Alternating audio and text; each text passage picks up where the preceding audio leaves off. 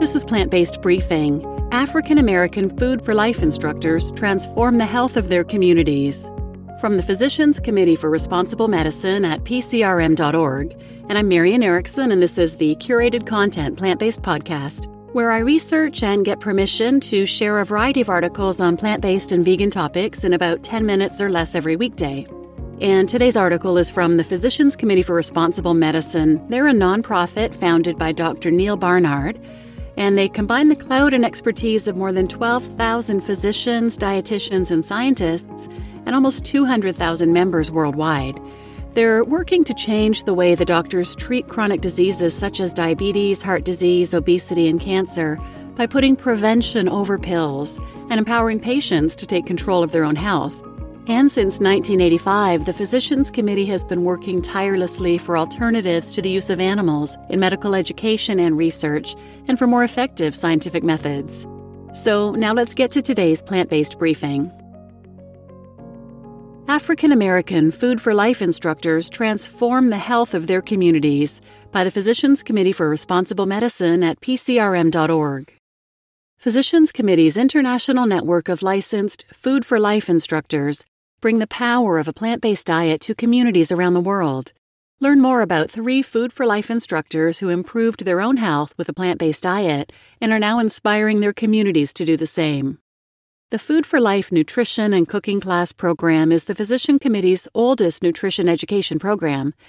The community based program delivers information about adopting a plant based diet for optimal health directly to the people through in person and online classes. Rabina Barlow, Olney, Maryland.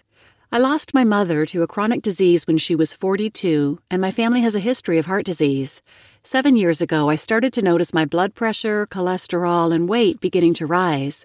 I started to investigate how the foods we eat affect our health and researched how diet can reverse disease. That led me to the Physicians Committee for Responsible Medicine and adopting a plant based diet. After going plant based, I had quick success in bringing down my blood pressure and cholesterol and have kept them in a healthy range. Because I was feeling better, I started to take up running again. I wanted to share my knowledge with others to teach them how to live a healthy, full life, so I decided to get a certificate in plant based nutrition through Rouxbe Cooking School. From there, I applied for and became a licensed Physicians Committee Food for Life instructor. I thought if I could show my family, friends, the African American community, and others who wanted to learn that food can improve our health, then I would be doing some good in the world. I enjoy teaching others how to do for themselves and how to make healthy food choices, which make them feel better and feel that they are in better control of their health.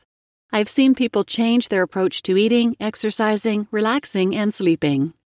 Dennis Jones, Arlington, Virginia, after leaving the Marines, I gained weight, had high blood pressure, and was pre diabetic. After a year of eating vegetarian, I lost the weight but soon went back to my old lifestyle. Soon after, I almost had a heart attack, and doctors told me I would need a stent. I decided to go back to eating a plant based diet and began to manage my symptoms. However, animal products slowly made their way back to my diet, and my health problems came back too. I was told I would need a double stent or bypass surgery, but both options did not have an optimistic outcome. Deciding to make the change for good, I took a 21 day plant based challenge and found the Barnard Medical Center and the Physicians Committee. I have been plant based ever since and became a Food for Life instructor to teach others how they can change their life with food. One of the things I enjoy most about being a Food for Life instructor is receiving the emails or calls thanking me for helping them learn new skills and learning that plant based eating tastes great, that their family loves the food, and that eating this way can be quick and easy. And Dr. Rhonda Coleman, DAOM, Aurora, Colorado. Over the years, I've attempted many levels of vegetarianism pescatarian, ovo pescatarian, ovo vegetarian, and just plain vegetarian. I had difficulty maintaining any of those diets, or rather labels, because I had no real motivation to uphold such a lifestyle. I now follow a whole food, plant based diet, and I have seen the benefits firsthand. In my first few weeks of studying traditional Chinese medicine, my education confirmed that I had an intolerance to dairy products, and I suspected the same intolerance was present in my then 10 month old son. In the first week of changing my family's diet, my son's eczema completely cleared.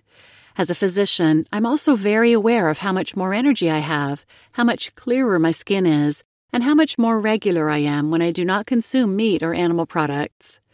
When I counsel patients, I remind them that food should increase energy levels. Feeling tired after eating can be an indication that the food consumed requires the body's energy reserves to process, and that food may be incompatible with their system. I also tell them that if they note any discomfort after eating, especially bloating and or gas, to consider an evaluation of their diet. A major strategy in disease prevention and health equity should be to offer more nutritional health education and invest in more fresh food in lower income neighborhoods. Food is such an important tool to complete health. You just listened to African American Food for Life instructors transform the health of their communities by the Physicians Committee for Responsible Medicine at PCRM.org. And I'm your host, Marian Erickson, and this is Plant Based Briefing.